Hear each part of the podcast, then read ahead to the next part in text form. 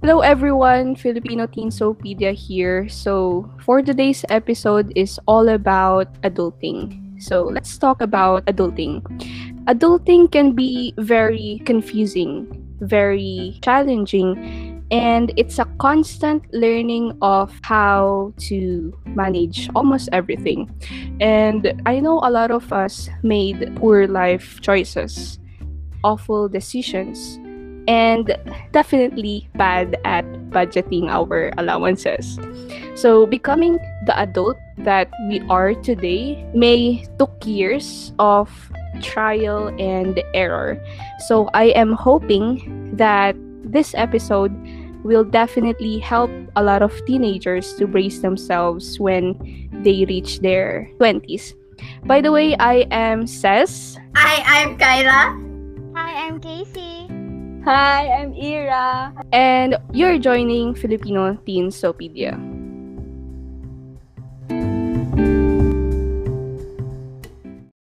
So, ayun, kumusta naman ang buhay nyo ngayon? Ang tagal nating hindi nag-podcast. So, bale, may bago tayong um, participant ngayon, which is si Ira. If you notice, ayan, si Ira nandito. So, ayun, uh, kumusta kayo? So far, okay naman. Okay pa? Stress sa ACADS, as usual. Yeah. Pero surviving pa naman. So, Still learning? Oo, ang, ang daming, ang daming mga nangyari sa atin talaga ngayon. Online class, binago tayo ng pandemic, and whatnot. Pero anyways, uh, syempre as a teenager or let's say um, Hindi adult, na. adult na kasi tayo, di ba? Adult na. Ayan, ang daming, ang daming nagbago sa atin. Hindi lang physical, pero pati mental, tapos yung perspective natin sa mga bagay-bagay. Di ba? Mhm. mm-mm. Yeah. yeah. I agree. So, ano yung isang bagay na hindi nyo na ginagawa noon? Like, magbibigay ako ng example. Ako, um, noon, sobrang immature ko. Yung to the extent na gusto ko lang yung opinion ko. Gusto ko lang yung opinion ko yung yung laging tama. Ayoko ng ayoko ng opinion ng iba.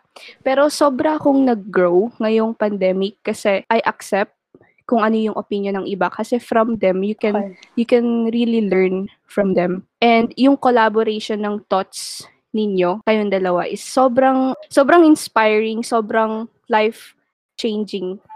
And kayo, ano yung bagay na, na hindi nyo na ginagawa noon? Ano yung in-improve nyo sa sarili nyo? Um, coming from experience, yung value ng time. Kasi, ang tawag dito, di ba, nung before pandemic na like, ang dami kong sinasayang na oras, tapos, hindi ako masyadong nagfo-focus sa dapat pag-focusan. So, um, nung ano kasi, di ba, before, ay, di ba, nung lockdown, di ba, second sem yun ng first year, di ba? Ang tawag dito, ang nangyari ng summer namin, hindi kami nag-summer. So, ang nangyari sa second year, first sem namin, umabot yung units namin ng 38. So, um, imagine nyo na lang na Monday to, Monday to Saturday is 7.30, tapos ang end ng klase ko is, um, tawag dito, parang 7.30 din ng gabi, mga MWF Saturday, ganun. So, ngayon, eh, parang, wala, parang mas, yun, parang mas focus na ako, ganun. I can say that naman. And, um, yun, hindi ko, ang hindi ko na magawa ngayon is magsayang ng time. Like, yeah. Yun. Doon mo talaga ma, na like, ma, kikita yung growth. Kasi kung dati, di ba, like, pag may, um, onting time, parang, ang tawag ito, parang chine-cherish natin with, ano, with other people, ganyan. So, hanggang ngayon naman do, pero ngayon siguro mas binavalue mo na masyado na kung ano yung, kung ano yung kaya mong magawa today, you do it. Yan. Mm, sabi nila, ano, time is very precious. So, make sure to spend it with the Well- right people. Diba? Pero, ano, wala. Ano ko lang, side comment. Side comment. Side comment ko lang sa sinabi. Bakit, oh my God, parang, bakit ang dali sa inyo na mag-manage ng time. Kasi ako, nahihirapan ako. Okay. Or sige. O sige, for, from your experience naman yun. So, how na lang? How? Oh my God! Ang how, tawag dito, ano, um, first time na nangyari sa akin, um, meron ako, parang, di ba, MWF, ay hindi, one week, di ba, Monday to Friday, tas Saturday yung klase. So, Sunday, Sunday was supposed to be a rest day, di ba? Nasubukan ko ng Sunday, eh, like, maghapon nakaupo na nagsusulat and everything, tapos may i-video ka pa, tapos ganun. Ano, ang tawag dito, Huwag nyo to gayahin na. Ang inauna ko kasi kung ano yung major, yun yung ginagawa ko.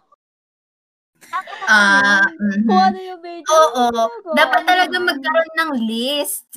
Para you can track your, ano, yung mga nagawa mo na. Yeah. Yung sa akin, may ginagawa akong technique. accomplishments. For you. May ginagawa akong technique. Al- alam niyo yung Pomodoro? Ah, oo. oo. Ginagawa ko yan. Ginagawa. Ginagawa ko yan. Sobrang, Sobrang effective. helpful. Oo, effective Sobra. siya. Well, to the extent na parang motivated ka na mag-aral. Kasi alam mo yon chunks yung review mo, yung kumbaga 25 minutes magre-review ka, like walang distraction, hindi pwedeng maghawak ka ng social media or ano, kailangan dapat naka-focus ka dun sa ginagawa mo. Wow. And then bibigyan ka ng 5 minutes break. Gawin mo yung gusto mong gawin, social media, um, Mm. water break, CR break. So, ayun, then another may cycle, ganun. eh, Di ba meron yung ano, yung pangatlong, kunwari pangatlong um, interval na ganyan, tapos Oo, no, longer pwede break na yun. o longer break na yun, pwedeng 10 minutes, 15 Mm, ganun. 15, Tapos 15 ituloy minutes. mo na lang ulit. Sobrang Oo. makaka-focus ka sa ginagawa mo. Pwede mo yun gawin, um, pwe- hindi lang sa ACADS, ganun. Pwede sa iba't iba ko na rin pag naglilinis ka, ganun. Mas mama-management time mo pag yun. Mas makaka-focus. Yeah. like, meron ba kayong ginagamit na app for that? Or Wala. Oo naman. Wala. Ako timer, meron. timer lang? Wala. Wala. Timer. Ako Kasi meron. ano, Meron ng designated minutes for kung kunwari studying, ganun. Sa akin kasi, sa akin. nagno-notes ako sa isang araw. Mm. Ang mga gagawin mo. Oo, ng mga Tapos tasks. nag-a-allot ka ng time Oo. for it. Ah, okay.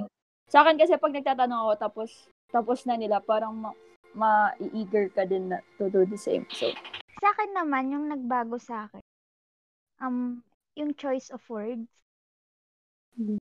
Yung choice of words. Kung dati, parang sobrang, ano ba dun? Sobrang sinasabi ko kung anong gusto kong sabihin, like kahit na-offend yung ibang Oo, ganun. sobrang prank ka mo. oo. Napansin ko din yan nun, pero go Yung lang. ganon. Tapos, tapos ngayon parang sabi ko, na-realize ko na, wow, parang, may time kasi na parang bumabalik sa akin and nafe-feel ko rin yun. So, parang, sabi ko, feeling ko yun yung need kong baguhin. And, as of now, parang yun naman ang napra-practice kong gawin na medyo limitahan ko yung pagpraprangka, ganun. Mm. Yung, kumbaga Mm. yun, yung mga choice of words. Parang limitahan din yung mga sinasabi mong hindi maganda, ganun. Oo, kasi Tumatanda ano, na hindi tayo. pero hindi naman hindi naman all negative yung pagiging prangka. Pero siguro na lang ilu- ilugar Oo, or yun, something. Yun, yun. No, Kasi hindi sa lahat ng bagay, alam mo yun, kailangan mong maging prank. Kahit na, si, kahit na honest ka, kahit na honest ka, kung, alam mo yun, kung hindi naman nakakaganda or nakaka-help sa taong pagsasabihan mo yung sinabi mo, Mm. eh, wala rin. Parang mas magkakaroon lang ng conflict. Siyempre, Yeah. hindi lahat ng tao may intindihan yung ugali mong ganon or hindi lahat ng tao may kasing same level mo ng, Mm-mm. alam mo yun, ng pag-intindi sa mga bagay. Meron yung iba super sensitive sa mga words na natatanggap nila. Yeah, and as din. grow older naman, mas lalong nagiging sensitive yung e- place natin, yung environment natin, yung sakop Lalo natin. na, So, lalo na pagka nag-college ka, ganun. yeah. Or, O syempre, iba-ibang tao marami- na yung... Oo. mas marami din Mm. makikilala mo. Parang marirealize mo na, ay, iba-iba yung mga tao, hindi lang kagaya ko, parang hindi, ma-realize mo na hindi lahat kailangan pares kayo ng mindset, ganun. Mm-mm. Parang hindi lahat kailangan kung anong gusto mong mangya, kung anong gusto mong isipin ng ibang tao, dapat ganun din yung isipin mo, yung parang ganun, na hindi lahat pare-parehas. Sobrang Mhm. laking growth nun. Oo, yung Oo, pagtanggap mm. mo sa ano, pagtanggap mo sa mga negative ano mo, negative Oo. attributes you as a person. Part talaga siya ng growing up. Kailan? O Kyla, ikaw naman, ano yung na. na-improve mo sa sarili mo? Na-improve. Oh my God. Di ako makaisip ng mga bagay na na-improve ko sa sarili ko. Kasi, honestly, parang ngayong pandemic, it made me, um, it made me worse as a person. Worse? Hindi naman. Parang ano lang, parang feeling ko lang, hindi na ako yung dating ako. Kung Kaya ako na dati, lang mag-ano sa part mo. Ako na lang magsasuggest. Oh, sige. Um, ang, ang feeling ko, hindi, napansin ko rin, mas naging Ah, sige. independent ka. Wow. Oh my God! Yan yung Oh. sabihin. Ayun nga, when it comes to, when it comes to Tignan mo, relationship, tignan mo. when it Ay, comes to mas- Mas relationship, naging independent ka. Oo. alam niyo yung mga sinashare ko na sa Facebook ngayon na parang, girl, know your worth, ganong bagay. And yeah, Yeah. parang ano ko rin talaga siya, parang, parang, pero merong taong nag-help sa akin para ma-achieve ko yung ganong level of yeah. independence sa buhay. And thank you, Sam, for that. If you're listening, oh my God, thank you, Sam. No, really. Kahit hindi na tayo nag-uusap ngayon, Oh, na special mention. Mm. you were such a big help on my process of being independent as a person. Ngayon, hindi na ako masyadong Mm. dependent sa tao, lalong-lalo na Oo. when it comes sa for love, sa pag-receive ng love. Kasi dati, iniisip ko lang, gustong gusto ko talaga ng may taong magkikare para sa akin, ipapadama yung mga, alam mo yun, yung mga hindi ko na-feel sa May pa-burger, friends may ko, pa-fries, family, ganon, oo. Kasi, nafty. super, super in-idealize, ni-romanticize ko yung idea ng love. Ang alam ko, love, yung love, parang movie siya na butterflies and all that. But no, hindi pala ganun yung love. Yun It's din, a commitment. yun din, coming and- from you, lumawak yung understanding mo sa ganyang matter. Yeah. Oh my God!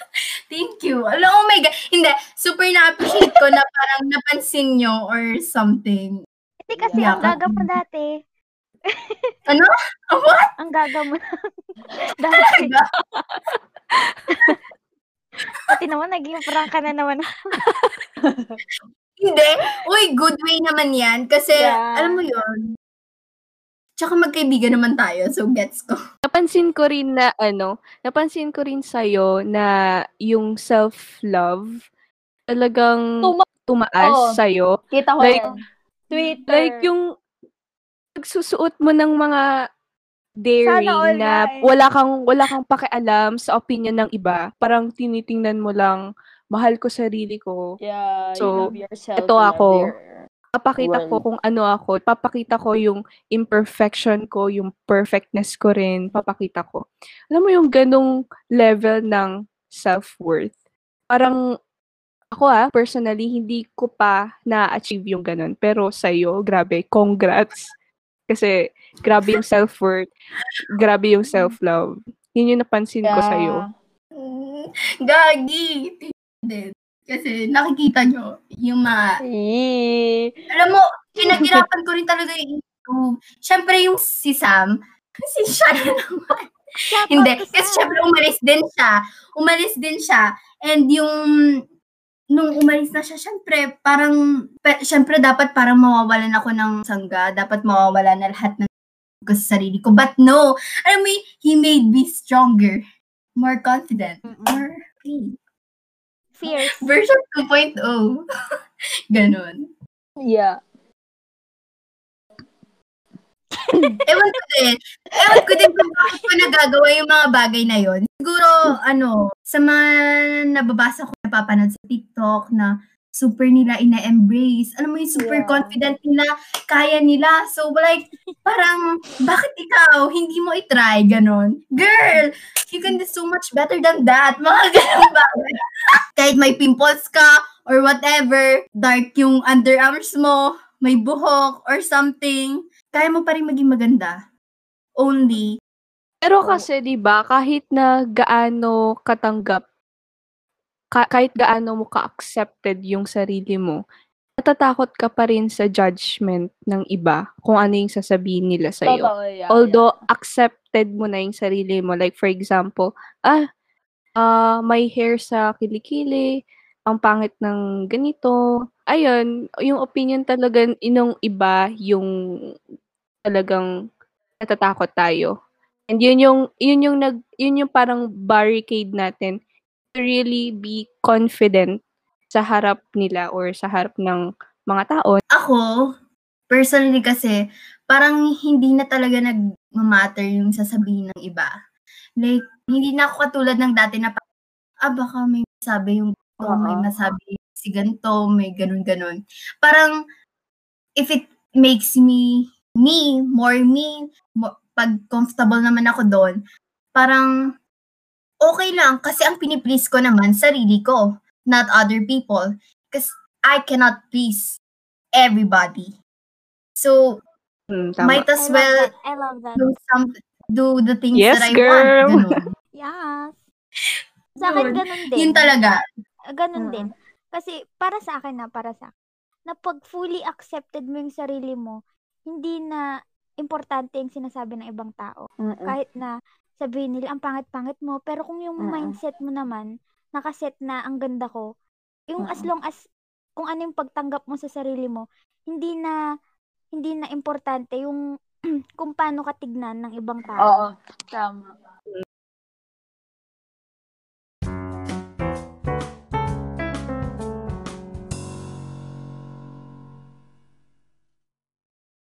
Ayun, sa tingin nyo, um, if meron kang pagkakataon na i-accomplish yung isang bagay na gustong gusto mo in your 20s, ano iyon? Siyempre, 20 na ako. Pero, gusto ko talagang mayaman. Maging mayaman. Well, lahat na. Ako rin eh. Oo. Lahat na. I mean, sobrang goals ng Ah, at ano, age 20, financial parang stability. Hmm, parang financial stable ka na, wala ka nang iniisip, di mo na tinitingnan yung price, Price ng bibilihin mo. Oo. Alam mo yung ganun, yung in your 20, na-meet mo yung ganong goal.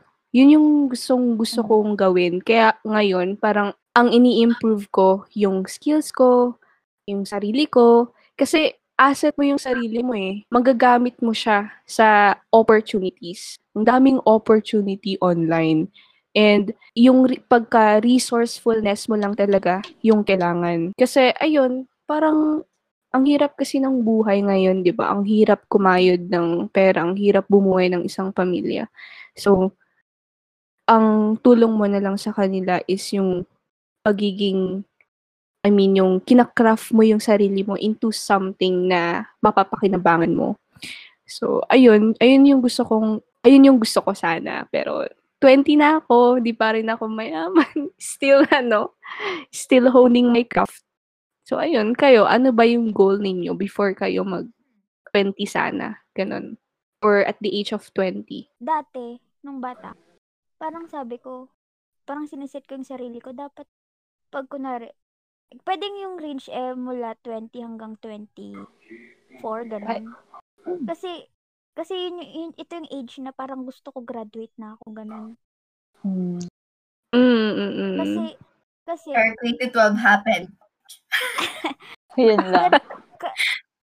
pero yun nga, yun kasi yung gustong gusto ko dati pa. Gusto ko pagka kunwari 20 or 23, ay 21, 22, 23, 24, gusto ko graduate na ako sa time na yun kasi parang ang haba ng ng time na Kailangan mo din magtrabaho para sa sarili mo. Ako siguro, um, 20, gusto ko may jowa na. Wow! Yung, ano, alam mo yung, On point, alam mo yung nakapag-build ka na ng, ng Yeah. foundation. Yung, as in, yung parang road to marry na. Ganon. Ganong, dati talaga, yun yung priority ko sa buhay. At the age of 20, dapat nagto-travel with the love of your life or something about, basta, may kasamang tao. Yun dati yung, hindi naman siguro goal, pero dream. Ay, hindi naman dream. Parang gusto lang talaga siguro. Pero right now, parang wala na. Parang ayoko pa kasi ding mag-commit for now. Kasi commitment, responsibility siya para sa akin. Mm, Alam mo yung- tama. Tama yan. Alam mo yung kahit hindi naman dapat siya maging responsibility kasi ginagawa mo yun for someone you love. Pero ngayon, parang Okay. feeling ko responsibility talaga siya sa akin in a way na nakaka-burden somehow. Kasi kailangan mo, lalo na if yung other person, hindi siya yung kasame ng, ano mo, ng, ng pag-iisip mo.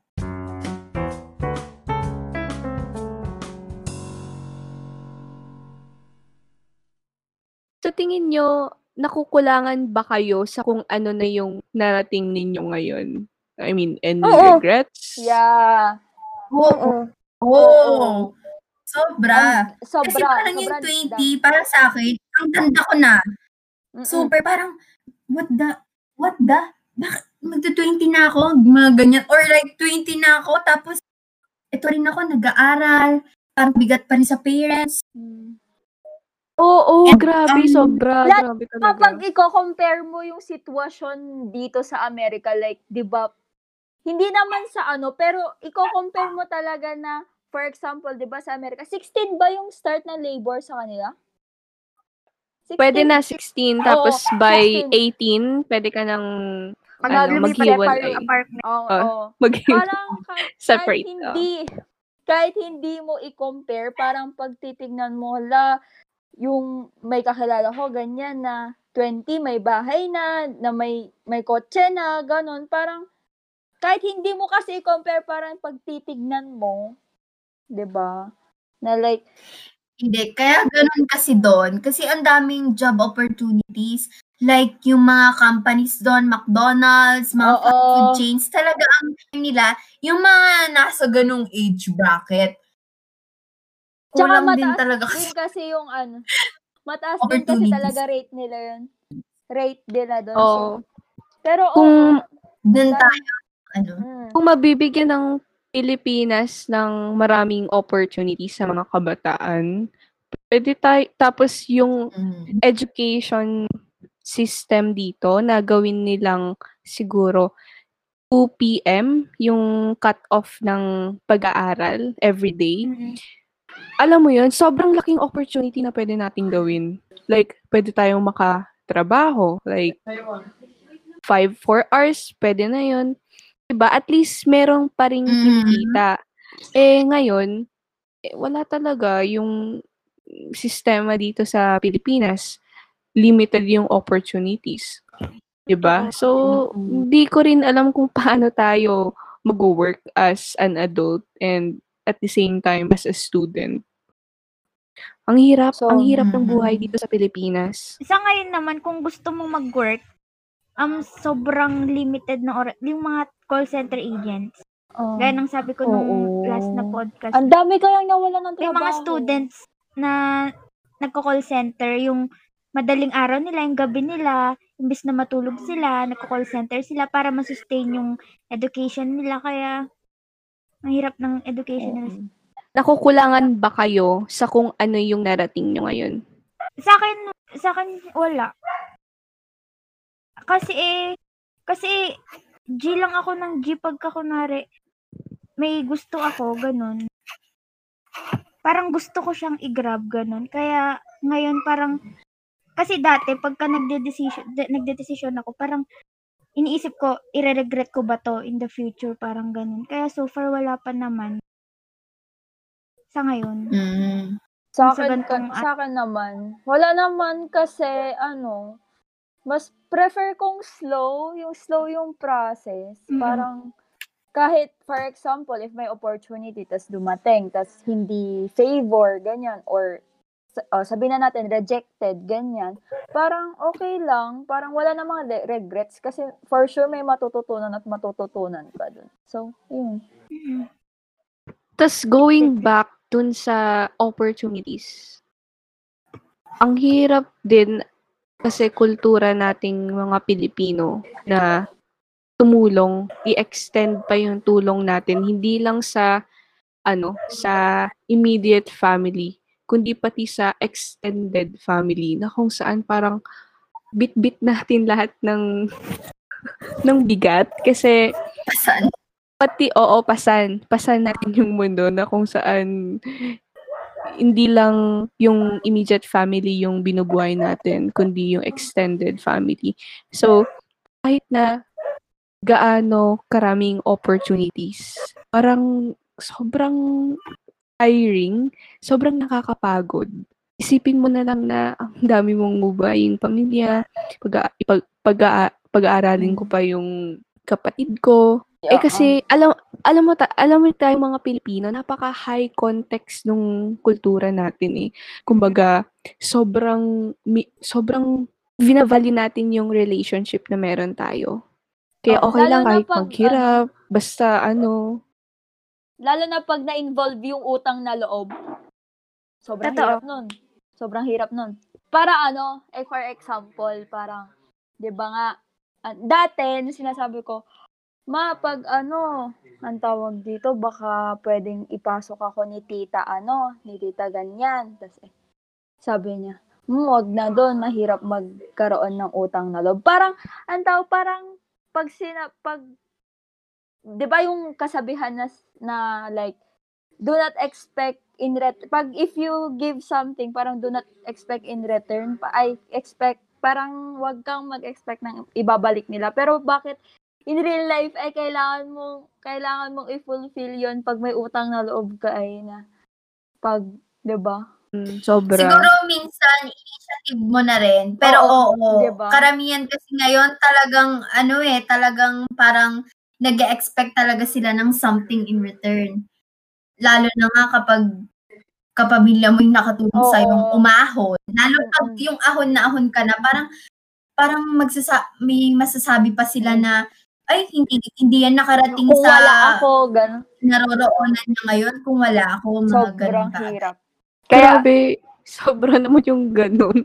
uy hindi seryoso totoo yun Hindi, totoo yun. Nangyayari, Nangyayari. siya. Kasi, Naka, Pero yan. pag pagdating sa parents, dapat wag nilang sabihin na may utang na loob yung yung anak. Anak. Kasi Mm-mm. una sa lahat, hindi nyo binuhay yung anak ninyo para gawing ano, katulong nga, eh. or tumulong sa inyo as ano. I mean, okay lang naman na tumulong ka, pero hindi obliged na ibalik mo yung tulong mo sa parents Oo. mo. Oo. Meron pa yung Diba? Hindi instance na obligation. ano, meron pa Mm. yung instance na like for example, yung tumulong sa kanya nurse. So, kailangan nurse din yung kunin niyang course para tulungan siya, para siya makapunta sa ibang bansa. Ganon. Ganon kalaki yung ganon kalaki yung responsibility ng isang tao pag may utang na loob ka. ang ayoko ng ganun na sobrang ino-oblige na ibalik yung tulong. I mean, dapat huwag kang mag-expect ng return kasi yung pagtulong nung natulungan mo is baka yung tulong niya, finorward niya sa iba. Hindi naman ibig sabihin na dapat mong ibalik mismo dun sa natulungan mo. Mas maganda nga i-forward yung tulong mo eh. 'di ba? Kasi at least um, hindi lang kayo yung dalawa yung nagbe-benefit, kundi forward. Kumbaga, ang dami Yeah. pwede matulungan. So, er, alam mo yung chain, ganun sana. Kaya it's either as a um as a sa atin na ano, it's either i-break natin 'yun or ituloy Continue. ituloy natin. Oo. Ganun, Kasi- ganun. It's- pero it's a choice. It's a Mm-mm. choice para sa akin. Kasi may mga families pa rin na um tinuturuan yung mga children. Okay? Mm-mm. Hindi ibig sabihin na pinaaral kita. May mga kilala akong ganun eh. Yung hindi ibig, may mga parents sila na hindi, hindi ibig sabihin na pinag-aral kita. Kailangan mo na akong sustentuhan pag matanda na ako. Ganun. Kaya, Mm, para sa akin eh, nasa, nasa sa parents yan kung yun yung i-orient nila sa mga anak nila or yun yung i-develop nila sa mga anak nila mula bata pa. Mm, mm. Or nasa sa Actually, yan kung yun yung gusto mong ituro sa mga anak mong parang. Mm, tama, tama. Kasi ano rin yan eh, turo din ng tatay ko yan. mm Na sabi niya sa akin, wala kang ano, utang, I mean, tama ba yung pagkakasabi ko? Wala kang, ang pangit naman pakinggan, wala kang utang na loob. I mean, wala ka dapat maging utang na loob sa akin as your tatay. Kasi, una sa lahat, obligasyon na, obligasyon ko na buhayin kita as daughter ko. So, alam mo, makarinig ka ng ganun na, wow, tatay Kasi ko ba yan? na it comes from love eh. Diba? Yeah. Mm-mm, mm-mm. It comes from love, not from anything else, diba? Pero Kasi syempre, nasa iyo, nasa iyo rin Nasa- naman na i-give back kung ano yung Kung paano mo love express, nila. diba? Oo, Kung paano mo mm-mm. express yung love mo. Siyempre, if siguro, saka lang, ano, saka lang siya mag problem. If talagang nag expect siya for something in return. Kasi Oo. hindi naman yun nagiging problema kung, ano eh, kung wala siyang ina-expect pabalik. Like, tumulong Oo. siya out of, ano, out of awa. Ganon. Oh, out of Tsaka pity. parang, tsaka parang hindi na Nasa rin, sa'yo na mag- rin. hindi na rin ma- nagiging maganda kung yung parang binigay mo, parang pilit. Oo, parang, Mm-mm, oo. Parang pilit. Tama. hindi rin yun maganda. Na ang parang, hirap ay, okay, naman sige. nun. Parang, parang, Nagbigay ka pa kung pilit lang naman pala. Bigay ka pa. Oo. Dapat ano, bukal sa kalooban, talagang nga. willing na willing ka. kung hindi ka man makatulong, parang ano, parang siguro intindi na lang niya na na parang meron ka ring fina-fund or may mga sariling gasto ka na kailangang i-ano sa mga pangangailangan mo ngayon. mm-mm. And Kasi speaking speaking of ano, utang na loob.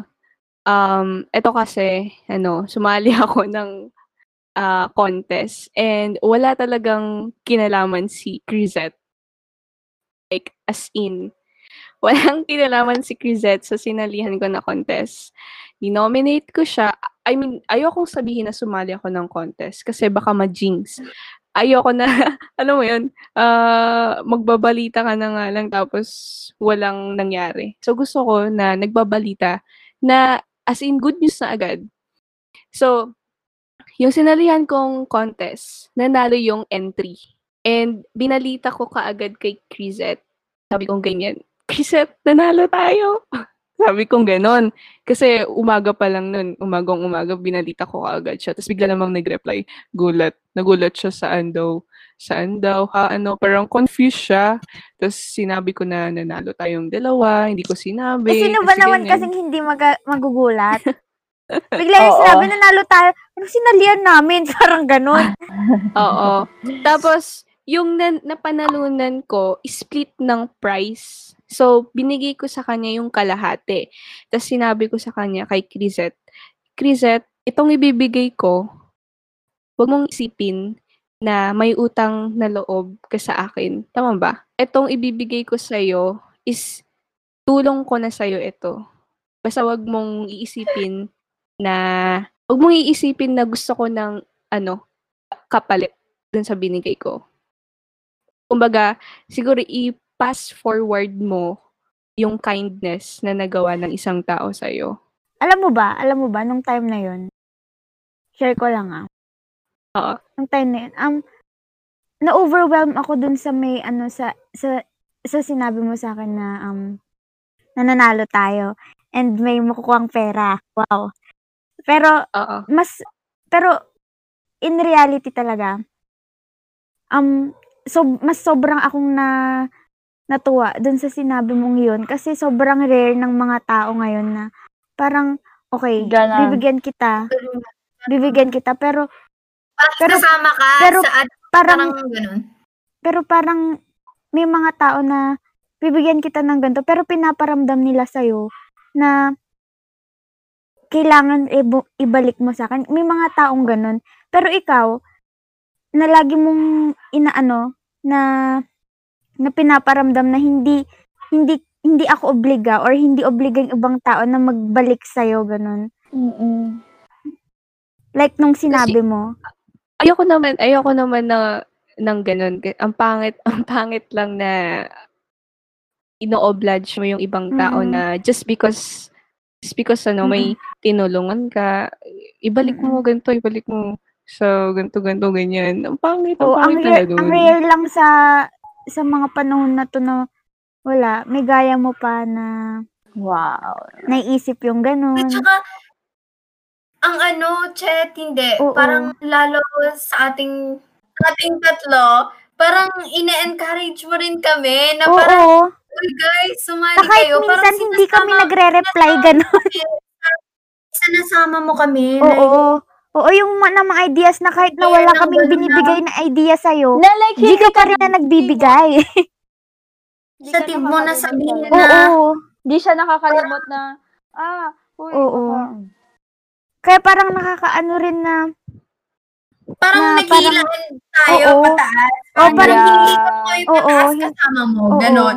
And super, wala super ano lang, rare makahanap ng katulad mo. Oo. Lalo ngayon, Ang rare at lang paghirap, ganun. Sobra. gusto nila sinasarili lang nila. Yun yung madalas na ano ng tao ngayon. Pero Ah. ikaw hindi. So, Thank you. we're so glad. We're grateful. We appreciate you, Chet. At tayo, Wow. Thanks. Ah, kasi, syempre, naranasan ko rin talaga yung ma-down ng ibang tao, very competitive, an pababa. Yun nga, yun nga yung point. And- Um, yung, so, ang dami mong na-experience na ganyan, pero yung gusto mo, parang hindi mo experience ng ibang tao yung na-experience mo. Wala, ang Oh, genuine oo. lang. Syempre, ayoko naman na ganun kasi alam ko yung feeling. Oo. Alam ko yung Unlike iba na- ka. Alam, Pag na-experience nila yan, gusto nila ipa-experience din ng ibang tao para, kumbaga para maipasa yung poison na nararamdaman nila. Parang ganun. Pero ikaw, binabalik mo sa ibang tao in a good way. Mm-mm. Ang ang pure lang. Syempre gusto ko naman na makita yung mga kaibigan ko na maangat din. Hindi lang ako. Kasi alam nga naman, nasa taas na ako. tas hindi ko kayo kasama. Ano yun? Kitinga lang. Tumit Wow. yun. Gusto ko lahat aangat. Hindi lang ako. Kasi syempre kapag sinishare mo yung blessing, magfo-flow yan eh. Diba? Maraming mga opportunities na darating sa'yo. Pag hindi ka nag, nagiging madamot, na-encourage ko nga itong dalawang mga to na sumali talaga sa contest. Na sinasabi ko sa kanila, may mas Ano si ibubuga pa kayo. May mas ibubuga may mas ibubuga pa kayo dun sa mga nakita kong entry. Like, yung potential nyo is way better than those I've seen. So, ina- ina-encourage ko talaga sila. Eh, sa akin naman, hindi naman, hindi ko naman sila pine-pressure. Okay lang na hindi sila sumali. Okay lang na sumali sila. I mean, choice nila yun and hindi ko napapakialaman kung ano yung magiging choices nila. Hindi naman pressure na, uy, kailangan mong sumali ganito. Pag hindi ka sumali, yeah. nako. Nagawa mo na yung part mo. Oo, na like nag-open Nagawa ka mo na ng yung part door ng opportunity sa amin. So, okay na yun. Maganda na yun. At the age of 20, dati, gusto ko talaga yung in a relationship na meron ng foundation and all. Yung super nagtagal na kayo na yung ano niya na, parang to marriage na talaga. Wow. Ngayon, parang na-realize ko na hindi naman nga, gaya ng sinabi ko kanina, hindi naman parang parang sa movie ang relationship. Responsibility talaga siya. Ewan ko kung ako lang ba yung nakaka-feel na gano'n, na parang responsibilidad siya. Eh di ba kung da- kung mahal mo naman yung tao, parang hindi siya magiging responsibility para sa Eh for me, parang feeling ko burdened ako na hindi naman siguro burden, parang ano lang, parang nahihirapan ako most especially pag pag yung tao hindi ko kasi ng sa buhay or na like ng preference para sa magiging kind or type ng relationship na meron kami. Lalo na if clingy nga yung yung jowa ko na gusto Wow. niya na gusto niya sa akin umiikot yung mundo niya and all.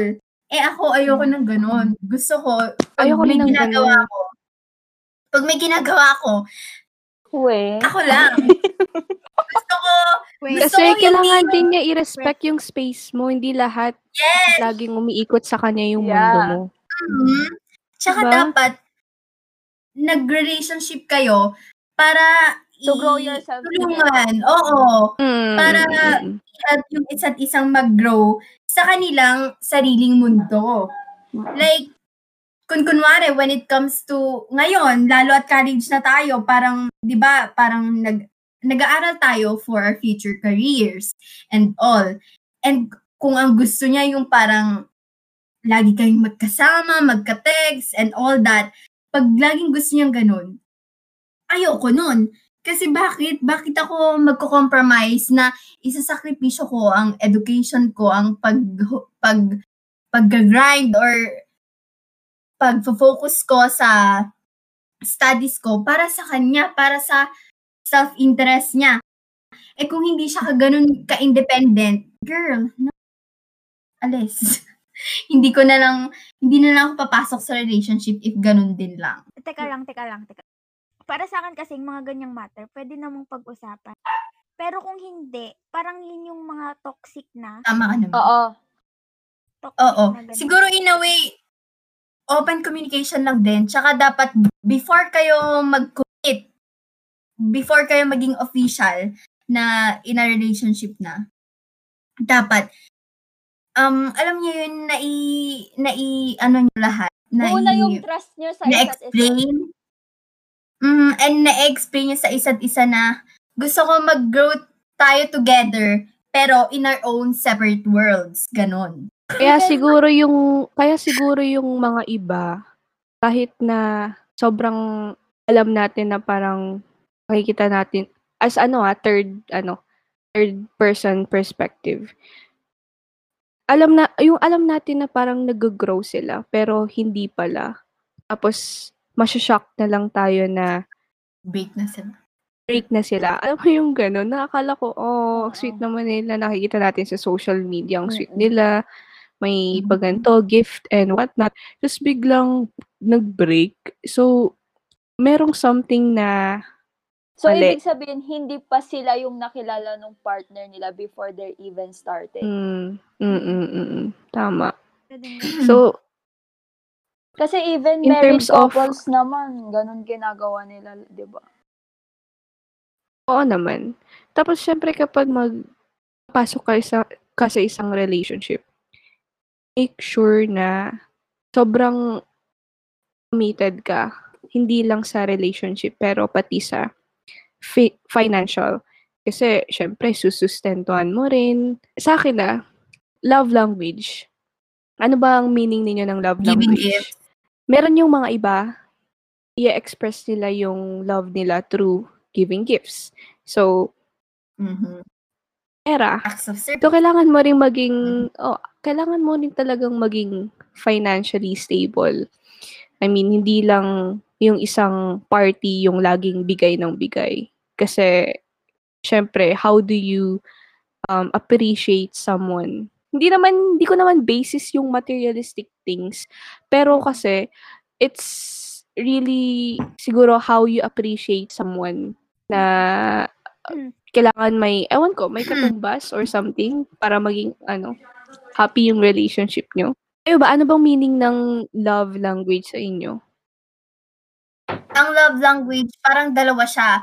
kung paano mo gustong mahalin ka and and yung paano mo ipakitang nagmamahal ka. Yun. Mm-mm. So, dapat din, like, alam mo, yung love language ng partner mo. And dapat alam mo rin, dapat aware ka din sa sarili mo kung kung ano yung gusto mo, kung, kung paano, kung ano yung gusto mong way kung paano ka mahalin ng partner mo. Kasi iba rin yung, minsan magkaiba sila eh, magkaiba yung way ng paano mo gustong mahalin and paano mo maipapakitang mahal mo yung partner mo. So, dapat, alam nyo yung dalawa, tapos mag-meet kayo in the middle na parang magko-compromise yung isa sa inyo kung sakali mang hindi man talaga hindi kayo same ng love language kasi hindi rin hindi rin talaga mag-work yung relationship nyo kung for example na lang sa ano kung kunwari ako ang gusto ko um yun binibig ang gusto kong way of love na maipapakita ang mahal ako ng partner ko is through giving gifts. Ang way ko para maipakitang minamahal ko naman siya is through words of affirmation, ganto ganyan. And siya, ang ano niya, ang ang way niya ng pagpapa-feel na mahal niya ako is through acts of service. And hindi ko hindi ko nakikitang mahal niya ako kasi iba nga yung gusto kong way na na parang iba yung gusto kong way ng Pag- ng pag-receive ng love galing sa kanya. And doon kayo magkakaroon ng conflict. Like hindi siya mag-work kasi hindi nga hindi na, hindi kami nagmi-meet. Parang ganun. Sa Mm. akin, yung love lang, do not always accept, accept, expect something in return sa mga ginagawa. Mm. You do it kasi mahal mo yung tao, hindi yung hindi kasi hindi hindi yung ginagawa mo siya para may ma- magawa, maibigay rin sa'yo pa. Words of offer. Hindi, hindi laging two-way eh. Minsan, mahalin mo lang siya kasi mahal mo siya. Hindi Oo, kailangan, oo. hindi kailangan i-crash back kay rin niya or something, ganon. Oo. Kaya doon nasasaktan, di Pero ba? syempre kung isang party lang yung parang nagbibigay ng appreciation, hindi kaya magsasawa yung other party rin. Kasi how will you show appreciation kung like sasabihin mo na lang na mahal ko kahit wala siyang ginagawa, basta mahal ko siya. Pero ikaw, paano mo mararamdaman na mahal ka rin niya? Na sabi, sasabihin mo, oh, mahal, mahal ko siya kasi mahal ko siya. Minsan talaga, oo, actions talaga. Pero, feeling ko talaga dapat, dapat ma- masabi niya rin sa'yo na ito yung way ko ng pagbibigay ng pagmamahal and kung Oo, hindi oo. mo yun, and kung hindi mo yun nafe-feel, kasi, Kasi, kasi iba kung yung gusto mong niya, way. Gagawa siya ng way. Oo. Gagawa siya ng way. Hindi yung nagde-depend siya dun sa kung anong napapansin mo sa kanya. Kasi mali yun. Mali yun. Oo. Mara- maraming ganun eh. Maraming ganun. Na hindi, ang alam mo, nag assume siya sa'yo. Assumera ka din eh, minsan. Na, kasi ganun, nag, nangyayari talaga yun na pagka, kunwari, ay, ay baka, ano nyo din ako, kaya, hindi na ako gagawa ng paraan, ganun. Yung pala, hindi. Or what. Kaya, ayun, mas okay din na sinasabi, like yung sabi. Mixed Hindi lang sinasabi. Oy, dun naman sa mixed signals, Yan, yan tayo, yan tayo. Yan, dapat talaga mag-usap kayo. Mag-usap na ano ba, ano ba yung pinapakita mo? Magtanong ka. Yun lang yun. Magtanong ka, wag kang mag-assume and wag kang mag-expect. Magtanong ka. Kasi, hindi, paano din kung nagsabi nga siya, pero iba yung Oo, ano ng diba? actions niya. Hindi, naisip ko. Bigla ko naisip din. Siya, hindi. Dapat kasi boys, grow up, tang ina, wag ng mixed signals. Wag magbigay ng mixed signals. Mm-mm. Uy, ang Sorry. hirap, Sorry. ang hirap ng position na gano'n, no? Like, hindi mo alam if tama pa ba? Like, to continue ba or to end na? Kasi, yeah, hindi naman, like, hindi kasi siya, con- hindi siya consistent, like, di ba? yun nga, kaya communication, ma- maganda yung communication sa mga tao kasi kaya nagkaka-misunderstanding sa mga ganyan eh. Ang dami Ka- nag- ang, ang dami nagkaka-misunderstanding dahil sa ganyan. Kasi- Yung, Yun kasi like, teka, umuulan, narinig na ba? Hindi. Ang init niya. Ayun, doon naman, syempre, oo, kailangan talaga ng talaga yon magtanong ka and umintindi ka, yun lang yon And doon naman sa part na parang sinabi niyang mahal ka niya pero hindi niya pinapakita kasi ang Oo. inconsistent niya, doon Oo. naman sa part na yon sa tao na. Sa ta- sa Parang relate si Ira. Hindi wala. I'm just, yeah. Pa- pagka teenager ka, normal lang yan. Boys and Oo. girls, normal Oo. lang yan. Normal lang yan. Ayun nga, pero, pero teenager. pagka 20s ka na, Oo nga, pag teenager na, pag teenager pa lang, siguro, sige, okay pa yon kasi immature, immature pa. Oo. Pero ngayon, ngayon kasi, naman, grow up, boys! Huwag na kayo maging boys. Be a man. Man up. So, ang dami natin gustong bilhin as an adult.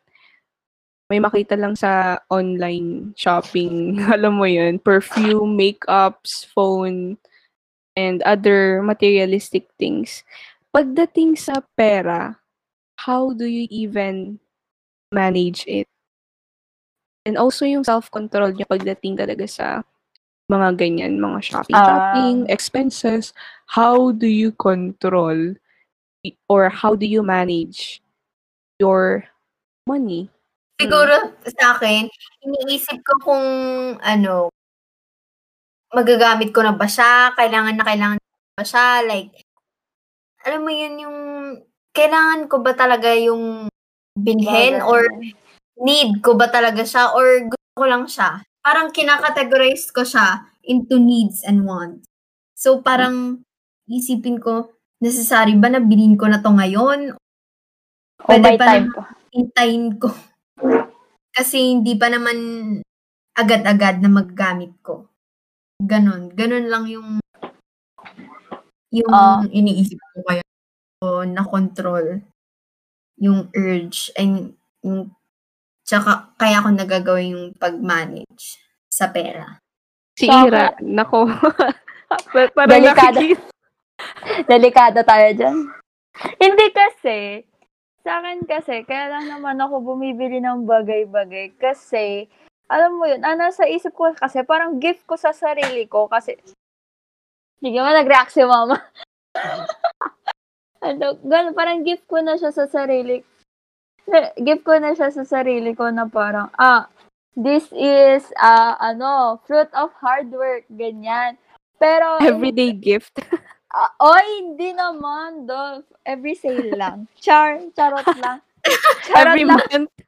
Every four, every four, four, ganyan de joke. Ang tawag dito, pag, paano ko kinokontrol, wala na akong Shopee and Lazada sa phone.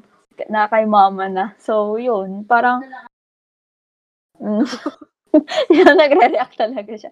Hindi, ayun, um, pag nagmamanage, ano, nag-grow ako in a way na sa grocery, parang, pag ano lang yung Oo, grabe, oo. As an as an adult kasi parang naiengganyo tayo na mag-grocery, mag-manage Mm-mm. ng pera. Tsaka iba na yung pinapamili natin. Like, Oo, iba. Oo, Iba lalo, hindi ko na talaga alam. lalo tayo sa Manila, parang, ano na, parang tayo na talaga yung nagmamanage Oo. pera tayo nag-budget for this, for that, Oo. for all the things na kailangan sa school, tapos sa pagkain natin. Basta, necessity. Para, para, Parang, para alam na hindi natin ka yung na yung, priority Hmm, sige. Parang alam na natin yung priority natin. Tapos, an- parang na, nagiging mature na tayo na, ah, mas uunahin ko to kasi kailangan ko, kailangan ko to.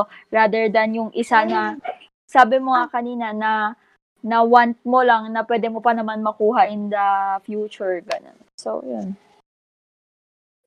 Pero ako minsan, Ano? talagang hindi ko nakokontrol May times.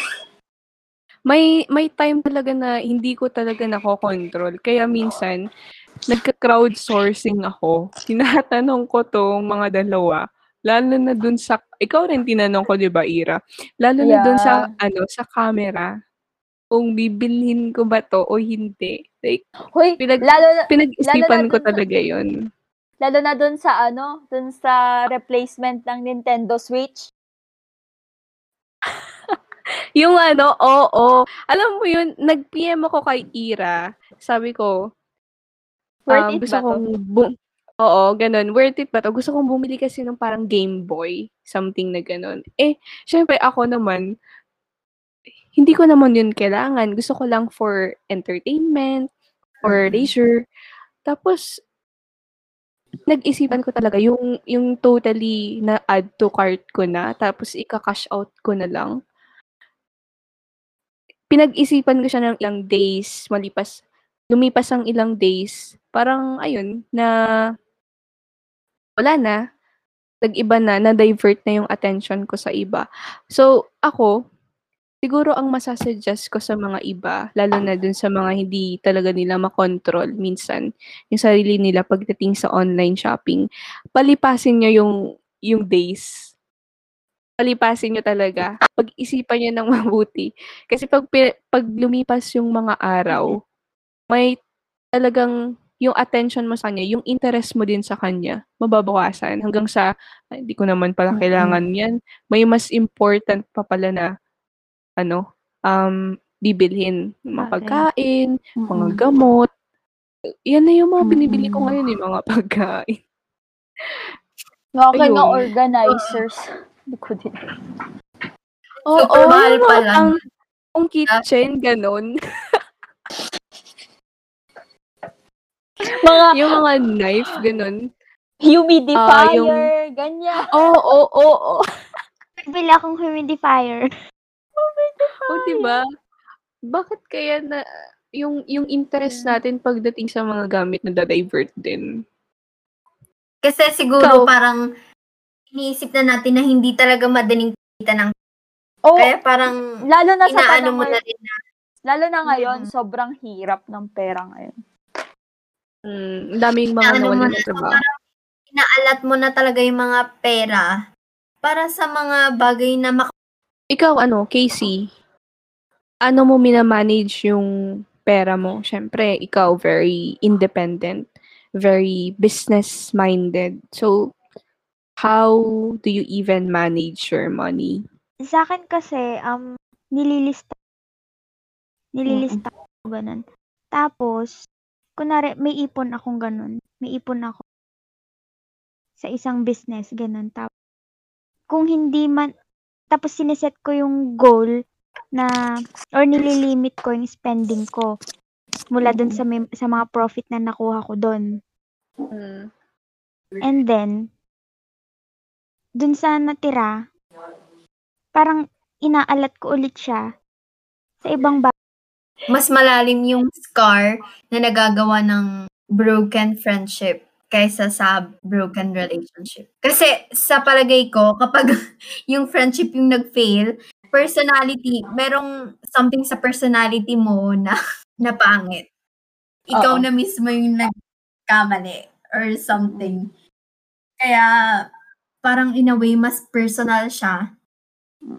Pero syempre, hindi lang, pero oo, minsan kasi, hindi lang ikaw yung may kasalanan. Hindi lang yung kaibigan mo yung may kasalanan. In a way, meron ka rin kasalanan. Parang both of you talaga may kasalanan. Hindi yung isang party lang. Paano ako mag-cope? Wala. Super, ano, super, iniiyak ko siguro lahat. And syempre, parang kinukwento sa ibang friend. Sobrang iyakin ka kaya? Like, I mean, kon, alam, ang babaw ng iyak mo. Seryoso. Lahat, ay hindi. Oo. Pero oo, ayun, admitted mas mas masakit ang friendship. Like, tagos. Tagos talaga. I mean, Oo, tagos na tagos. Lalo kapag ano, kapag matagal na kayo tapos ang dami niyo na napagdaanan. Kasi person mo yun eh. Like, lahat na alam niya and all. Tapos, mawala lang. Parang, Mm-mm. a piece of you, parang nawala rin eh, Mm, mm, mm. na broke ka talaga into pieces, yung uh, shattered talaga. Ganung ano, ganung level. Pero ayun nga, sabi mo, um, maybe ikaw yung may problema, pero hindi lang Ah. naman ikaw alone, 'di ba? Um, sa akin naman, ang iniisip ko na lang is internal, internal locus kung saan um sa sarili, sa sarili ko talaga fino-focus yung kung ano yung mali. Pero minsan, syempre hindi mo rin talaga maiwasan yung external locus mo. Kumbaga, minsan hindi mo maiwasan na biniblame mo yung yung iba, Mm-mm. 'di ba? Kasi syempre siguro may mali din sila, but dapat i-improve mo rin yung sarili mo. Kung if ever man dumating ka dun sa point ng broken friendships.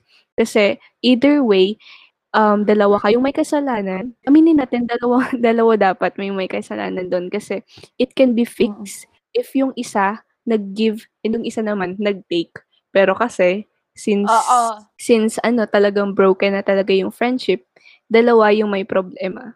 Hindi dapat maging isa yan kasi if ever na isa, I mean, pwede pang maayos yun, di ba? Pero kung talagang nag-give up na talaga yung dalawa, I mean, wala na talagang magagawa yung kahit na fix nyo pa yan kung talagang very opposite yung ugali ninyo, very opposite yung understanding ninyo, wala. Kahit anong gagawin mo, wala talaga. Sa akin kasi, pag nagko... Naranasan ko na kasi yun, pero but, I mean, teenager pa ako nun.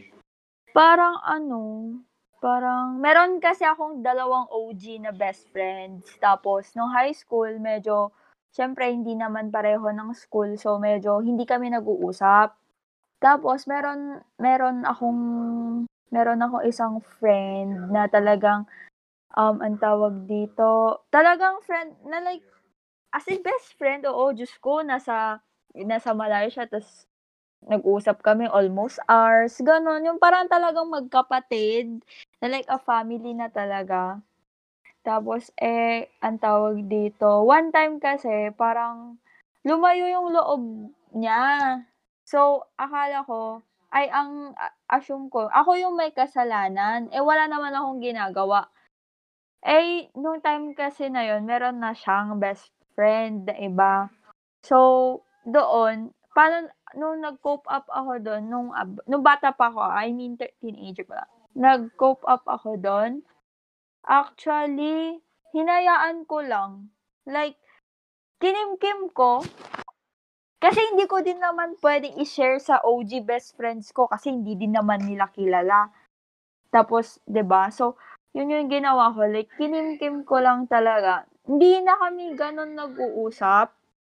Like, Mm. siguro if nagkita naman kami and smile na lang, ganan. Tapos, ano, honestly, pag dumadaan nga ako sa bahay nila, parang binibila, binibilisan ko pa yung ano, takbo, ganon, or lakad, ganyan. Kasi parang, ano lang, parang ang unusual na ganon. So, yun. Pero, siguro ngayon kasi, syempre, tumatanda na tayo. Parang, yun, parang way na lang siguro ni Lord na bawasan yung friends natin. Tapos, matira na lang talaga kung sino talaga yung nandyan for us. Kasi, syempre, ngayon tumatanda na tayo, mas, ang tawag dito, mas dadam, dumadami yung problema natin. Parang mas Sobra, oo. parang mas nagiging malawak tayo sa kaalaman natin, sa siguro sa problema natin, ganyan. So, ganun. Um, glad naman ako na hanggang ngayon magkakasama pa rin kami ng OG kong dalawang best friend. So, yun, Mm-mm. grateful ako sa kanila. Hindi, pero ito ba, parang nag, ah, ano ba sa inyo, nagbang kung kayo lagi, or hindi, na Hindi. kaibigan mo? Hindi. Tignan mo nga yung chat niya ngayon, oh. Ang last chat namin last week pa. Hmm. Feeling ko, as you grow older, parang marirealize mo na lang na, syempre, meron kayong iba-ibang priorities na sa Oo. buhay, lalo at tumatanda na kayo. Tsaka lalo at lang nasa college. Ino, ay parang na dun kayo sa sa marathon. na parang hinuhone nyo yung magiging career nyo and all. So parang, Ano ka? naiintindihan mo na kahit hindi na kayo mag-usap na magkaibigan pa rin kayo kasi hindi naman nababasa ang ang kadalasan sa pag-uusap sa Hmm. sa friendship na meron kayo. Parang hindi niya hindi define nung hindi oh, hindi define nung consistency ng pag-uusap Oo, tama. Yung Tama. friendship Oo, na oo. meron kayo. Mm. Kasi kung gaano man katagal yan, kunwari, after a year kayong nag-usap, pero nandun pa rin yung friendship. Wow. Grabe. Sobrang magical nung ganun. Yung, Mm. yung, alam mo yung after a year, na hindi nyo pagkikita, syempre ang daming pangyayari after a year. Tapos bigla kayong mag-video call. Tapos, parang, wala, wala, wala yung awkwardness. Like, as in, wala. Sobrang magical ng ganun na friendship. And meron akong isang ganun na friendship. Oo. After a year kami nag-video call. Tapos parang ganun pa rin. Same pa rin. Oo. Alam mo ba, di ba, senior high, di ba, SMU ako, tapos sila kasi sa Mm. dati kong school. Nahihiya ako noon kasi nagchat-chat pa rin sila. Dalawa kasi sila na magka-school. So, nahihiya ako noon kasi parang, uy, punta ka sa ganito, ganyan. Eh, syempre, ako, parang, nahihiya na ako noon kasi syempre, ang tagal namin hindi nagkita, ganyan. Though, isang barangay lang kami, ah, hindi kami nagkikita, ganyan wala, ang saya lang sa feeling na, yun nga, tama naman yun na kahit hindi naman siguro mag-usap every day, like, every now and then. Pero, at least nag-update pa rin sa isa't isa kung anong meron, ganun. Hindi naman required. Unlike Oo. sa, unlike sa, ano mo yun, sa Relationship. relationship ng, ano, magjowa. Talagang, oh my goodness, bakit ganun? Parang taling-tali Ah. ka. Eto na, eto na. Um, may tatanong naman ako. Kasi, sige, sige. meron ako, marami akong parang na-open kasi yung mga sa mga parang tinatopic nila sa TikTok na sa kanila. Kasi parang nandun na sila sa age na super matured na ng mga pag-iisip nila. And sabi nila parang hindi na daw nagmamatter kung lagi magkausap ng jowa ah, ng jowa. So parang sabi nung taong to, parang sabi niya, hindi na nagmamatter sa kanya kung nag-good morning, nag-good night pa yung jowa niya sa kanya. Lagi. Oh. Ang ano na lang niya, mag-uusap na lang sila kapag magpa-plan sila ng dates or something.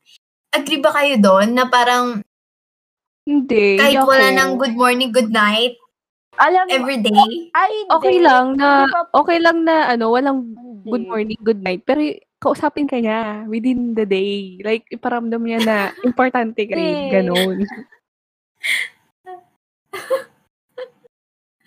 ako ng tao na like ayaw niya talaga na yung yung every now and then nag-uusap na like update na ganyan na kahit anong kain lang ako ganun. Yung normal basic um, ano basta yung normal day ko ano na naglalaba ako ganun.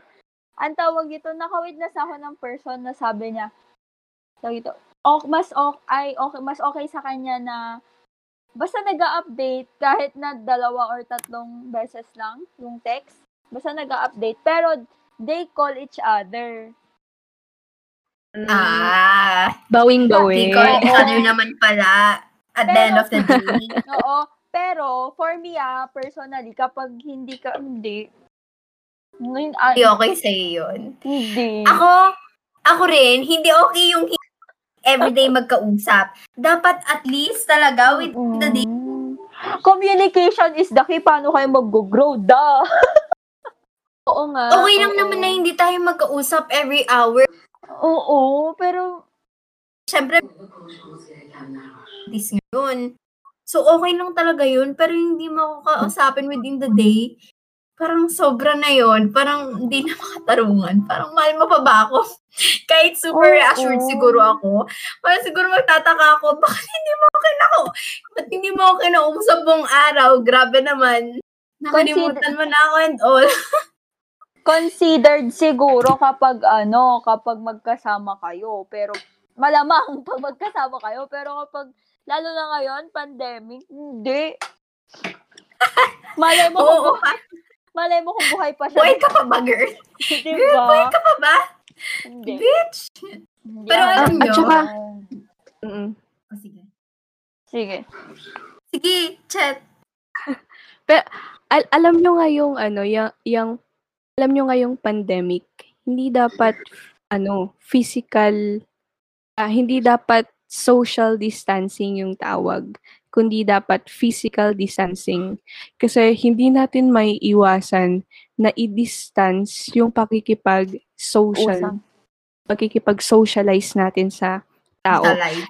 Oo. Sa ngayon, sa ngayon, ngayong pandemic, sobrang sobrang helpful ng socialization na Communication. Lalo Yung, na sa mental health. mm, i-check i-check up mo lang yung yung friends mo, yung jowa mo. Mm, sobrang helpful niyan. Like hindi mo kasi alam yung pinagdadaanan ng bawat isa kung okay pa ba, kung kung kinakaya pa ba niya, 'di ba? So hindi dapat ano, social distancing. Dapat physical, Physical. distancing. Tapos dapat socially um socially active, 'di ba? Oo. Yun. Tapos ang hirap naman nun, lalo na kapag may ano mental issues yung partner mo, for example, tapos hindi ka man mag update Ay, Oo. ito. Ito. Tapos din. overthinker pa. Kaya nyo bang mag-handle ng taong ano, taong nagdademand ng assurance or something? Kaya nyo bang mag-handle ng taong ganun? Anong assurance Ano yung assurance? Baka insurance. Assurance, parang ano, parang na hindi ka aalis. Oo! Wala. Assurance na parang andyan ka lang palagi. Nagawa ko Yung- yung, quarantine, so. kung yung assurance niya is darating sa point na if-face ko yung negative consequences. No, ayoko ng ganun. Ah, ano negative? Like, for Ang, ang, ang gusto kong i-point, if kung yung gusto niyang assurance is yung, kunwari, ano mo na, yung, I mean, oh my God, ano yung? Sige na, sige na. Sige na kasi. okay, open tayo dito. Kung yung Sige, assurance sige. na, Sige. oh my goodness, kung Lumapit assurance talaga yung, ako. kung yung assurance, ibig sabihin, yung definition ng kanyang assurance is yung makikipagtalik just to call it as an assurance. Siguro ayoko ng ganun. Kasi, syempre, ayoko Mm, i-commit sa wow. sarili ko yung magiging consequences nung, nung gawain na ganun. So, depende kung ano yung assurance na na pinapertain mo. Mm-mm. Tsaka kung ganun, parang, ano, parang ekis ng ganun, nakarelasyon mo yung taong ganun, na parang i-guilt trip ka niya para lang Oo. maipakita mong mahal ka niya, ay Sad mahal mo boy, siya. Sad boy. Parang ekis, parang red flag yun, girl, kapag Mm-mm.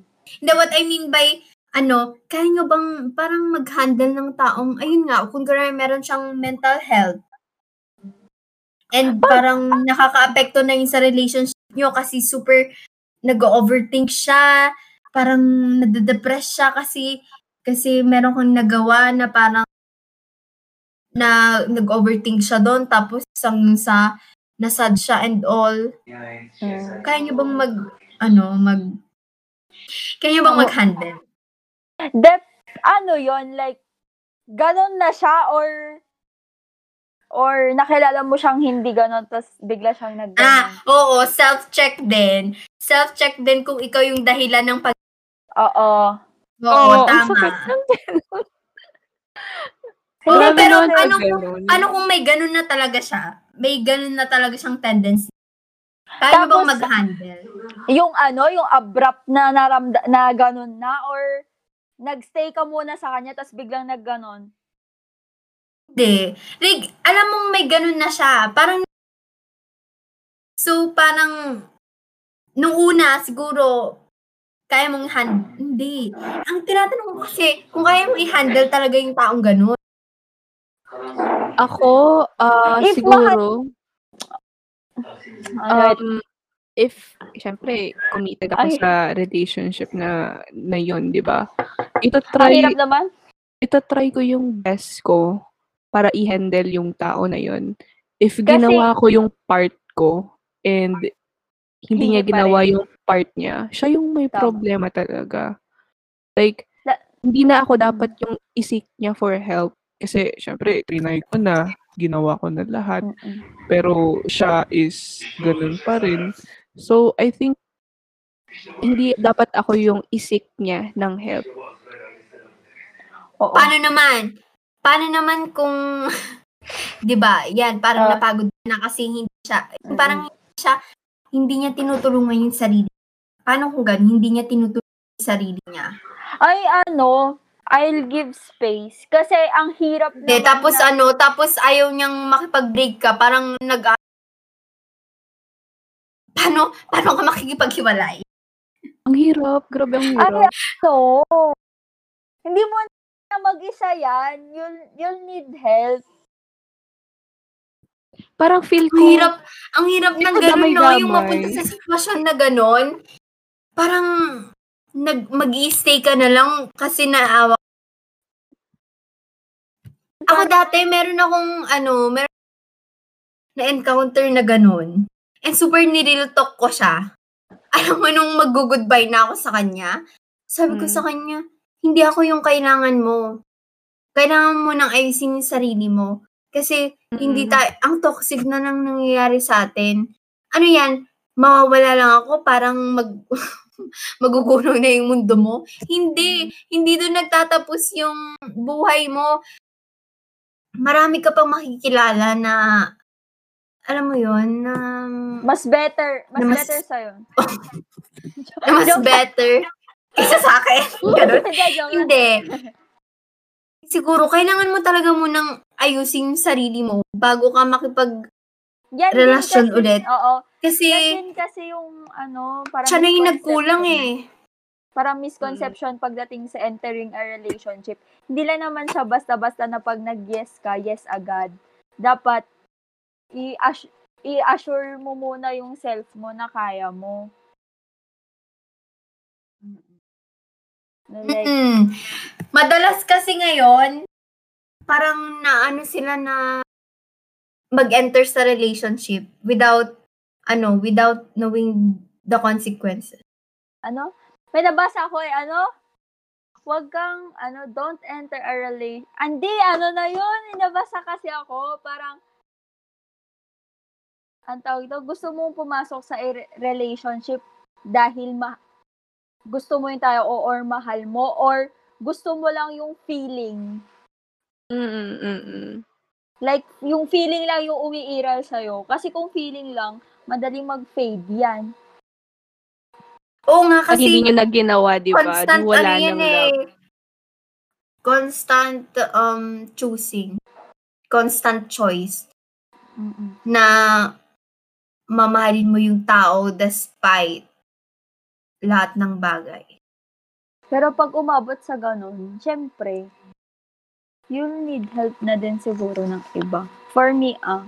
Kasi, pero sabi nga pagkanda ng taong ganun, feeling ko hindi ko siya kaya. Iniisip- Iniisip ko pa lang eh, kahit na kahit na kayanin mo, parang at some point, bibigay ka rin eh, ka kasi- rin. Syempre yung pasensya mo mapupudpod, di ba? Hindi naman tayo ang tao na bato na hindi nababawasan yung pasensya or ano. Feel ko ang hirap. Like as in, kung iisipin mo pa lang, parang nasa ano ka, trap. Mahal. Parang kang nasa trap na wala ang stagnant ko naman dito. Ah, paano na paano ko i-handle to? Hindi na rin ako nag-grow. Hindi na rin siya Oo. nag-grow. So, saan, na, saan tayo lulugar? Hindi mo naman ni- tinutulungan yung sarili mo. Ano ko din tutulungan yung sarili ko? Paano kita matutulungan kung, Kung hindi sarili mo, hindi mo, mm, tama. Oo. Point Oo, taken. di ba? Point taken. Ang hirap, no? Mm, Kaka dapat talaga, huwag kang papasok sa relasyon para dumipende sa tao. Kasi ang Oo. hirap talaga nung hindi ka dep- hindi ka independent na parang dinedepend mo lang talaga sa ibang tao self-worth and all mo yung pagiging okay mo dinedepend mo sa kanila wala. Matotoxican lang sila sa'yo. At hindi hindi talaga mag relationship. Ah ito what are your thoughts about open relationship Hmm. Oo. Oo, ayoko. Okay lang sa akin. I mean, kasi, ano, ano open ba? Ano open ba? Yung magkakilala yung pa- parents? No, no, no. Open relationship. Pwede ka makipag pwede ka pang makipagrelasyon sa iba. Hindi. No, no, ayoko. Kala ko naman na yun, hindi. Ah, tignan nyo, sobrang babaw pa ng knowledge ko sa relationship na yan. Ayoko Ah, ng sige. ganun. Ayoko. Ay. Um, kasi, sige, sabihin mo nang madamot ako, pero ayoko talaga na sinishare yung, yung, I mean, kung sa akin, kung mahal, kung mahal niya ako, ako lang dapat, ayoko na parang may iba. Kasi, parang feel ko hindi pa ako enough sa kanya. Like, ano ba, hindi ako enough? Ano ba, ano bang klaseng relationship yung meron tayo? Bakit kailangan mo pang Iba. mag-seek ng attributes ng iba? Pwede ko namang i-improve yung sarili ko para sa'yo, di ba? If it's positive, Sabihin mo lang kung anong gusto mo. Pwede Oo. tayo mag-roleplay. gusto mo ba, gusto mo ba ng motherly love? Ganon.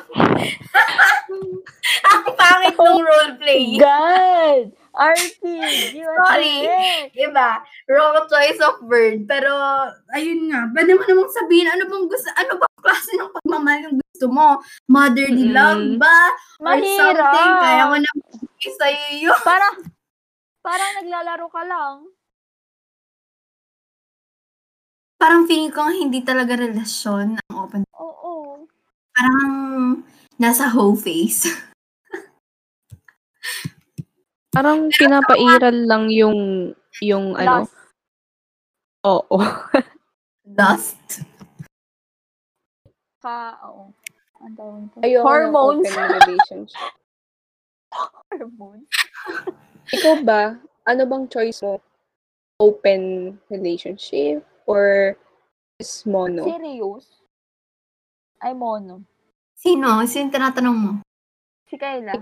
Ikaw, Kyla, alam kong dumaan ka sa ganyan. So, Oo. ano yung na, ano, na-realize mo after? Alam mo, muntikan na akong pumasok.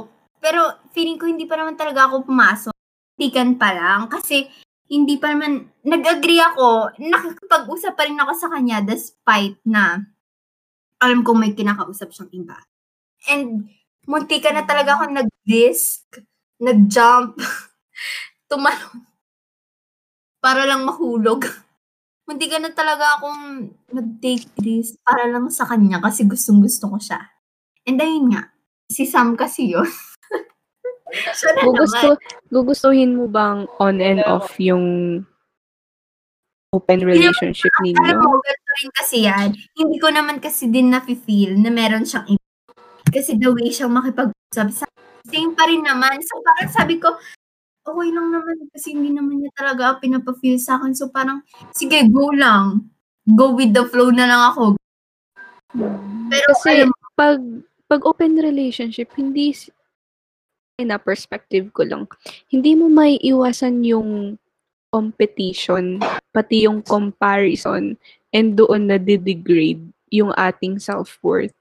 Diba? Maku- Yeah. lagi tayong ating i-question sa sarili natin na am I enough? Bakit may iba? Parang ganun. If if you would given a chance, ka, Kayla, uulitin mo to enter with that kind of relationship. Na. Ngayon kasi parang non-negotiable. Parang dapat talaga walang iba. Oo. Dapat ako lang. Mm-mm. Tama yan. Kasi, girl, bakit nga naman kasi talaga kailangan ng iba?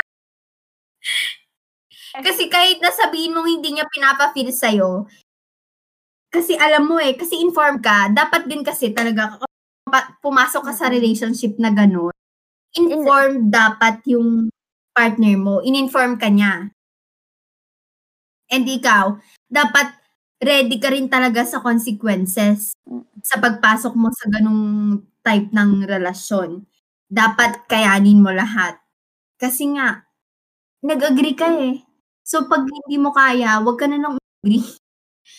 Kasi, so hindi ko talaga siya ulitin. Kasi parang, somehow, nag, na-trauma ako. Joke.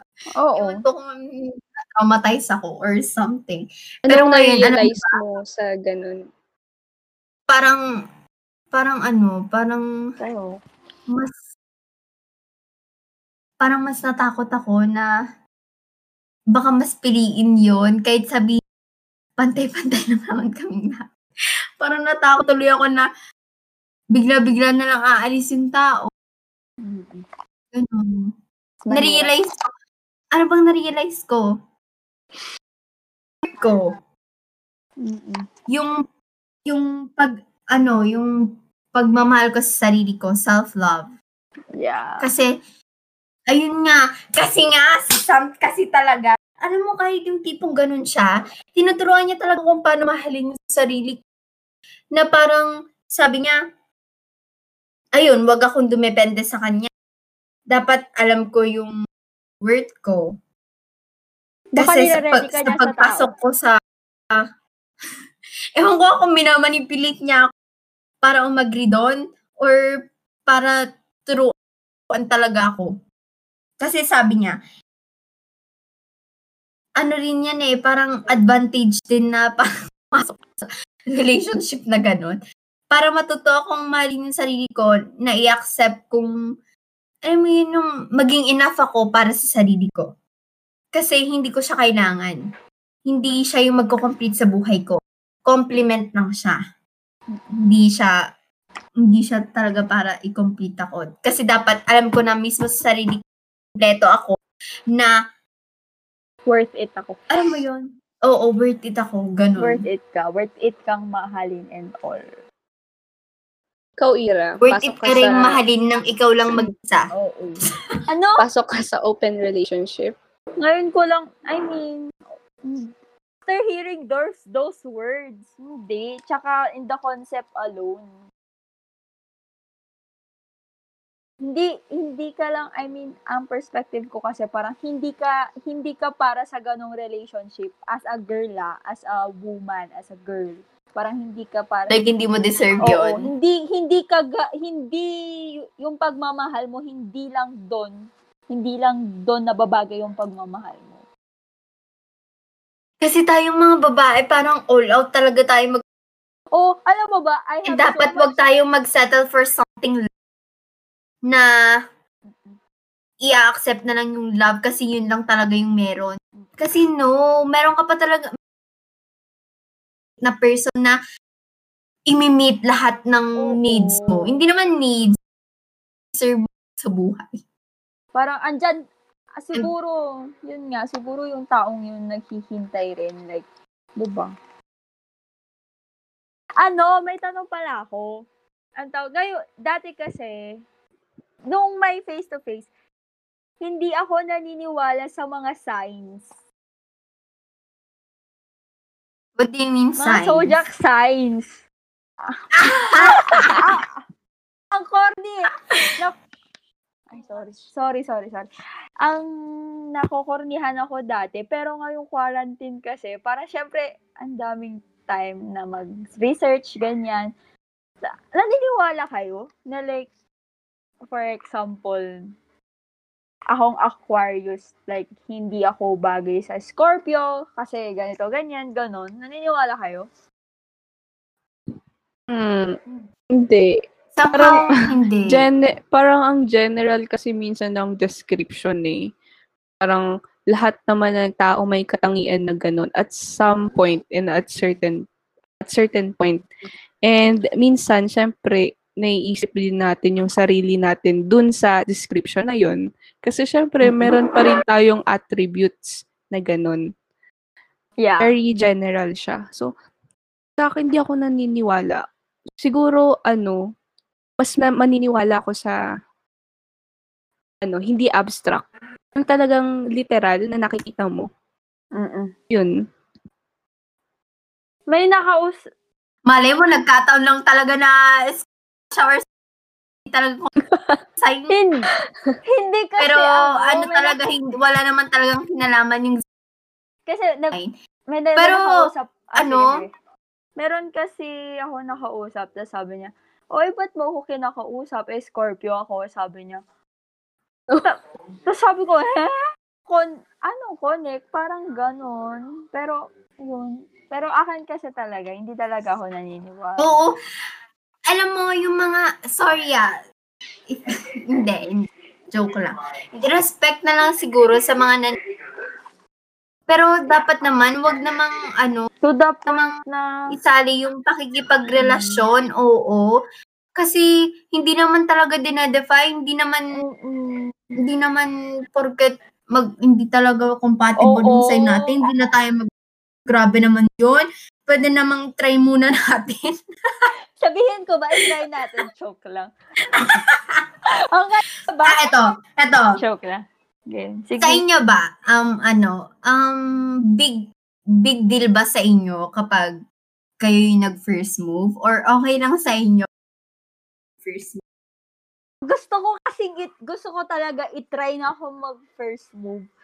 Kaso kasi ewan ko, parang ang nag-hold back kasi sa akin is yung kasi overthinker ako, so yun, parang ang nag-hold back sa akin talaga is yung thought. Pero gusto ko siyang gusto ko siyang gawin. Gusto ko siyang i gusto ko i-break yung yung paniniwala na gano'n na dapat lalaki, ganyan. Well, actually, pwede din namang babae eh. Parang kasi kapag, di ba, aminin natin, di ba, dati kapag, ang tawag dito, kapag tayo yung nagpa-first move, sasabihin nila malandi. Well, it's not. Di ba? Parang may side note kasi na parang, ay, desperada! Oo. So, Gustong-gustong magka-jowa. oo. Parang, Super desperate na. Kaya siya yung nag-first move. Ganon. Meron kasing side, ano, side comments na ganon. Pero well ako, dati ko pa talagang ginagawa yun. So, nga, na, napag-confessan ko dyan, hi sa inyo. Hindi talaga, Lloyd. never pa, never kong inisip yung ganon, na parang desperada na ako, or something. Oo. Kasi wala. Sinasabi ko lang, para alam mo, para malat ko na feelings ko sa'yo. Ganun naman yung way ko of coping up. Kaya ako nag, kaya ako nag, ako confess or parang nag-first move or something. What if sinabi mo sa kanya na gusto mo siya, pero eventually, eh, yung nararamdaman mo, eh, umalis rin. Alam mo, marami akong ganyan. Like, Hala. hala! si Kurt. Hi, Kurt. I mean, I'm sorry. Pero, ewan ko, minsan kasi nga, naunahan na, akala ko mahal ko na yung tao. Yun pala, infatuation na. So, once na parang nakuha ko na yung thrill and all, lahat ng gusto kong maramdaman doon, pag na-feel ko na yun, wala na. Nawalan na ako. ng- mm And yun din yung mali ko. Kasi parang, bakit, bakit nga kasi ako nagra-rush? Dapat sinusure ko muna kung ano ba talaga yung nararamdaman ko. Ayun, nagigets, nagigets ko na yung mga ibang tao, sobrang lit lang nung span ng relationship nila. Kasi pag dumating sila dun sa point na nakuha na nila yung thrill, nakuha na nila yung kilig, nalaman na nila yung kung ano yung siya, parang alam mo yun, mababawasan ka rin talaga ng, mababawasan ka ng in, in, in- interest sa kanya. Kasi wala eh, nakuha mo na eh, nalaman mo na, wala nang Mm. thrill. Mm, gusto ko naman ng thrill, parang ganun. So, So, bye-bye sa'yo. Thank you, next. Parang ganun. Pero, sabi mo nga, infatuation yun. And hindi yun love. Kasi ang love, it's a constant choice. At saka, alam mo yun, bakit ka, bakit ka pumasok sa isang relationship na sa huli, i-give up mo? I mean, kaya, kaya mo nga kinomit yung sarili mo is para mahalin siya. And kahit na alam mong may pagbabago, siguro yung pagbabago kasi na nakita natin, parang minsan, very stagnant na tayo eh, di ba? Very, alam mo yun, hindi na, hindi na ganun, gaya ng dati. Siyempre, sa stage ng ligawan, talagang nandyan yung kilig, nandyan yung mga presents, mga gifts. Pero kasi pag matagal na, parang wala na ganun. Appreciation na lang talaga, tsaka yung constant choosing talaga, yung dapat i-exercise. Wala na eh. Mm. Diba? Yun na lang yung choice At natin. some point talaga, parang mawawalan din talaga kayo ng pag-uupan. Pero ang Oo, ano oo, kasi, oo, ang, oo. ano Yung, yung topic ninyo, parang naikwento nyo na yung yung lahat. kagustuhan nyo na lang, mag-usap oo. kahit wala na kayong May, topic, yun na Para lang kasi- yun. Para kasing ano, di ba, yung story, nalaman mo na lahat. So, ulit-ulit na lang yung story. Like, if matagal na kayo, kunwari, 4 years, 5 years, tapos paulit-ulit yung story, oo. alam mo na kasi, alam mo na rin yung ugali niya, alam mo na yung gawain niya, alam mo na kung ano yung next. Pero syempre, kasi kapag ganun na yung nangyari, nasa ano mo na rin na wala. Kasi gusto mo talaga pa rin siyang kausap kahit wala na kayong topic or something. Oo, tsaka gusto mo talaga siya in the first place. Lang talaga yun. Gusto mo talaga Oo. siya. Marami ako na... Hindi ka naman mabobore. Oo. Kahit alam mo yung na kayong topic, hindi ka ma sa kanya. Kasi nga, gusto, Oo. kahit wala nang katuturan yung mga pinag-uusapan nyo.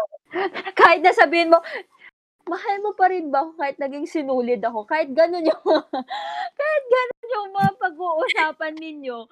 Diyos ko, Ang hirap talaga kapag ano, no? Pag adulting, ang dami mong iniisip sa pera, sa relationship, sa Kahit nga- pag-aaral. kahit nga hindi mo problema, Diba? pinaproblema. Kayo, ano ba yung ano, take away nyo sa pagiging adult? Like, yung overall realization niyo sa pagiging adult? Ang tawag dito.